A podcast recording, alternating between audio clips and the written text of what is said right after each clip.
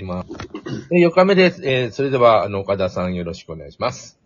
はい、えー、4日目。前田さん、あの、今の樋口さんのその、撮影、まあ、苦労話、それを見守る、うコニー監督やスタッフの皆さんの、こう、思いやり、こう、話を聞いて、受け止めいかがでしょうか？あのー、樋口さんのね、あのー頑張りとか、小西さんのその気遣いだとか、いろいろとあったと思うんですけど、僕がその見てて、えー思ったのが、その舞台が高円寺だったじゃないですか。で、それを選んだ、その理由とかですね、えーちょっとお聞き、小西さんにお聞きしたいなと思ったんですけども。まあ、あの、全国でね、聞いてる方がいらっしゃると思うので、東京の高円寺というね、はい新宿ですね。新宿からまあ、電車で10分ぐらいのところなんですけれども、まあ、高円寺っていうとね、まあね、ねじめしおしさんとか、まあ、あとはイルカさんとか、本当にこう、なんていうんですか、渋い方々がやっぱりいらっしゃって、私もその東京の高円寺には17年間住んでいて、まあ、前田さんともね、地元のね、えー飲み友達、あ、じゃあ、いやいや、友達なんですけども、あの、えーっと、まあでもすごくこの街の雰囲気っていうのが、サブカルチャーの街なんでね、三浦淳さんとかね、はいえーね、知り上がり、寿さんとか、なんかそういうような感じの雰囲気の中で、まあ、今回のその主人公の設定が鹿児島から東京にやってきた、まあ、ある意味優秀なサラリーマンっていう設定なんですよね。でしたね、はい。で、私、まあ、まあ、ちょっとね、リスナーの方々は私の人となりわからないかもしれないですけど、まあ、365日オレンジのスーツを着てる変なおっちゃんなんですよね、私自身が。で、でも昔はもうガリ勉君で、東大しかダメみたいな感じでもう勉強してたような高校生だったんですよね。で、そんな自分がやっぱりこうね、例えば新橋とかで講演会が終わって、立ち飲み屋でこう、飲んでた時に、新橋の人はやっぱ新橋しか知らないっていうね、なんかこう、うん、その、スーツ姿のサラリーマンの方が。なんか、それを見た時にもっといろんな世界があるのになっていうふうにやっぱり感じたんですよね。だからやっぱりその高円寺って多様性が、まあね、たくさんこう受け入れていて、で、まあ飲み屋でも本当に普通に隣の方々がすぐに意気投合したり、まある種、劇中にあった通り、もう価値観の違いでこう喧嘩するみたいなのもしょっちゅうあるような街なんですよね。だからこの街ってすごくこう雑多で、いろんな本当にこう人種のるつぼであるなって思った時に、やっぱり私が描きたいのはこう本当にこう多様性っていうのは、そもそも人間って一人一人個性があるから多様性なんですよね。だから多様性を受け入れようっていうか、そもそも多様性だよねって思っていて、その象徴が高円寺という街並みにあるので、私やっぱりこう、なんて言いますかね、その違いっていうようなものとか個性がたくさんこう溢れてるという街が高円寺だなと思って、だからまあ高円寺を舞台にしたってあるんですよね。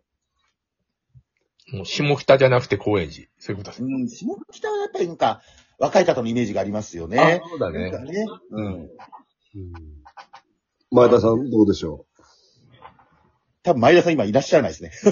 あのね、バッテリーが切れ、切れたらしいので、今空港にいるんですよね。で、それで、あの、参加、まあ、もう続けてやりましょう。はい。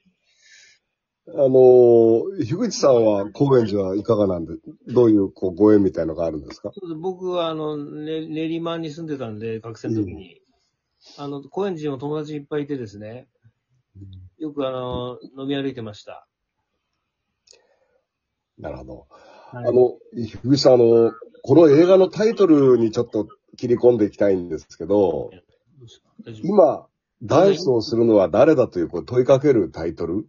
はい。えー、私、あの、自分でこの映画を見て答えが出たんですけど、はい樋。口さんは今ダンスをするのは誰だと問われた時に誰だとお答えになりますか？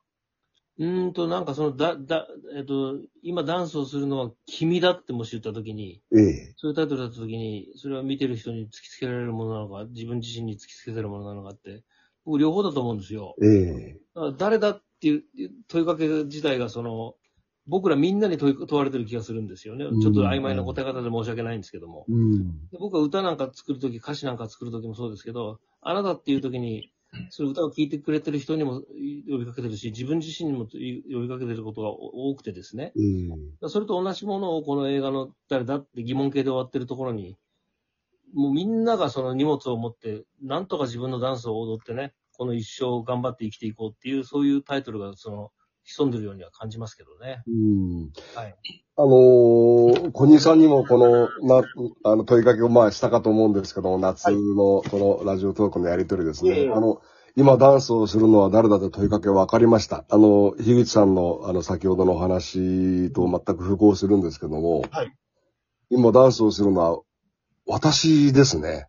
で、我々ですね。こう確かに。ネタバレになってしまうかもしれませんけど、私はそう受け止めましたね。で、それに、あの、直結する、私、一番感動するというか、一番心に突き刺さったセリフはこれです。あの、人生は心が切り開くっていうところなんですよ。あの、もうその一言だけで、えー余計なあの解説はなかったですけど、私なりに解釈したのは、まあ、人生切り開くのは肩書きとか環境とか生まれ持った、あの、金とかね、そういう環境じゃないんだと生まれ持った。まあ、どんな境遇にあっても自分の心が、の持ち方、心をどう構えるか、どんな角度から行くか、あのーというところで人生って切り開けるんだって、私は受け止めて、すいません。結構ボロ泣きする場面が何回かありました。そうなんだ。ありがたいありがたいですね。うんね、まあ、貝本さんまだ見て、えーないですけど、前田さん戻りました？前田さんのあの映画のあの受け止め、本音のところいかがでしょうか？まだ前田さん戻ってないですね。前田さん戻ってないです戻ってないですね。あの、空港にいるんで、だあの、電池切れたらダメなんですね。はい、10年中ですね。あの、見て、あの、映画館に来てる、あの、お客さんを見たら、やっぱり、40代以降が多かったですね。うん、そうですね。うん高齢の方を、うん高齢っていうかまあ、現役世代、まあでも、60以上の方とかも結構多いですね。お多かったですね。うん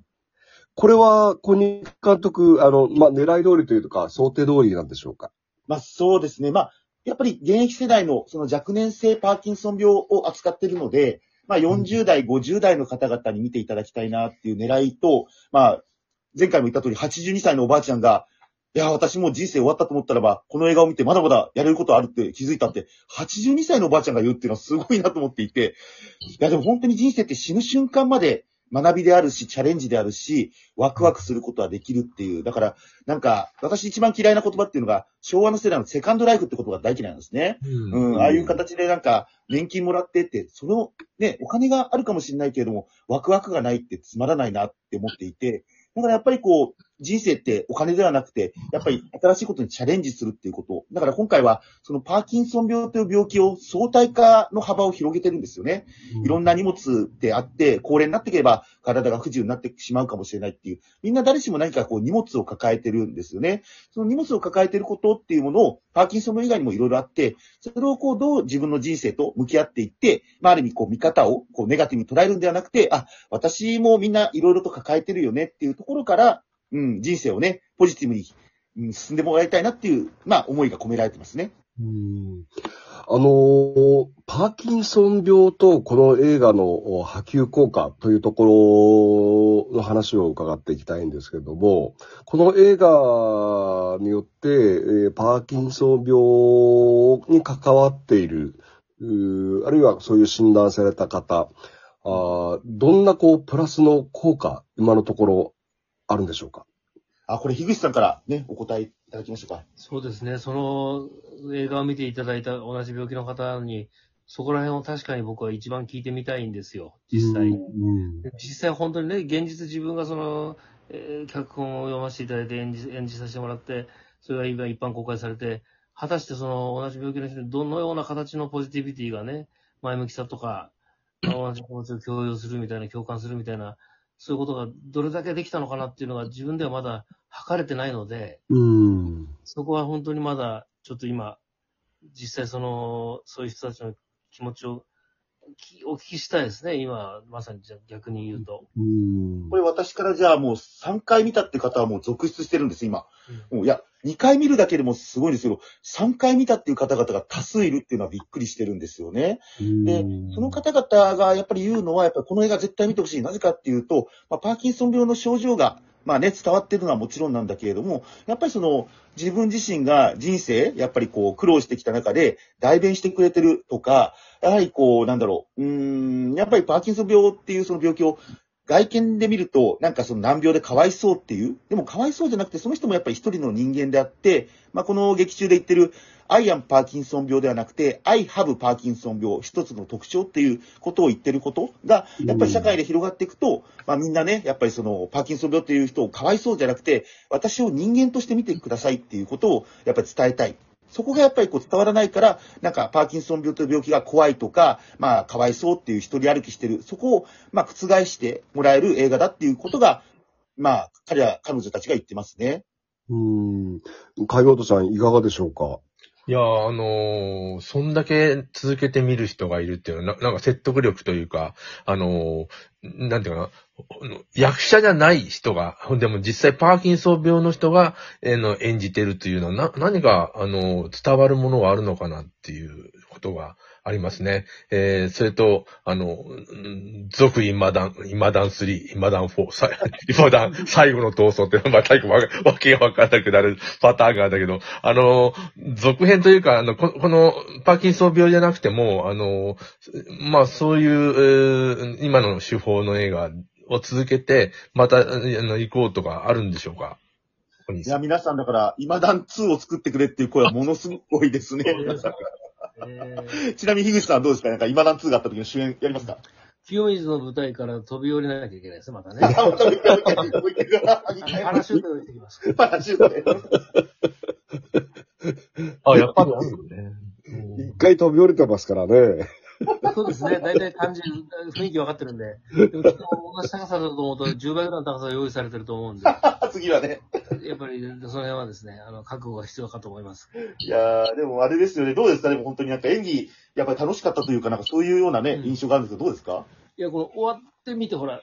つ辛かったことって、喉元すぎれば喉仏っていうことも、あの、そのことが、あの、暑さ忘れるじゃないですけど、なんかやっぱりいい、いいこと、思い、大変だったことっていいとこばっかり思い浮かぶんですよね。なんかそういう意味じゃ本当になんか、あの仲間意識っていうの？一丸となって映画の。あ、あのまたやります。はい。